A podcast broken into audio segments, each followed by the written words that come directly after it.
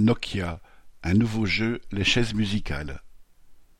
Quelques mois après avoir supprimé plus de 800 postes, Nokia annonce que la surface occupée sur le site de Nozay, dans l'Essonne, sera réduite.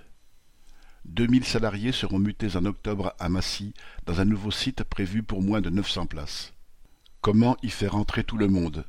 En faisant réserver aux salariés leur place à l'avance avec des outils numériques. Sinon, il faudra partir à la recherche d'une place libre dans les grands espaces dits open space. Même punition pour ceux qui seraient pris dans les embouteillages ou auraient du mal à trouver une place de parking. Ils se retrouveront à des places dont personne ne veut, coincés derrière une porte ou à côté des toilettes par exemple. Autrement dit, à Nokia, ce sera l'aventure tous les jours. Correspondant Hello.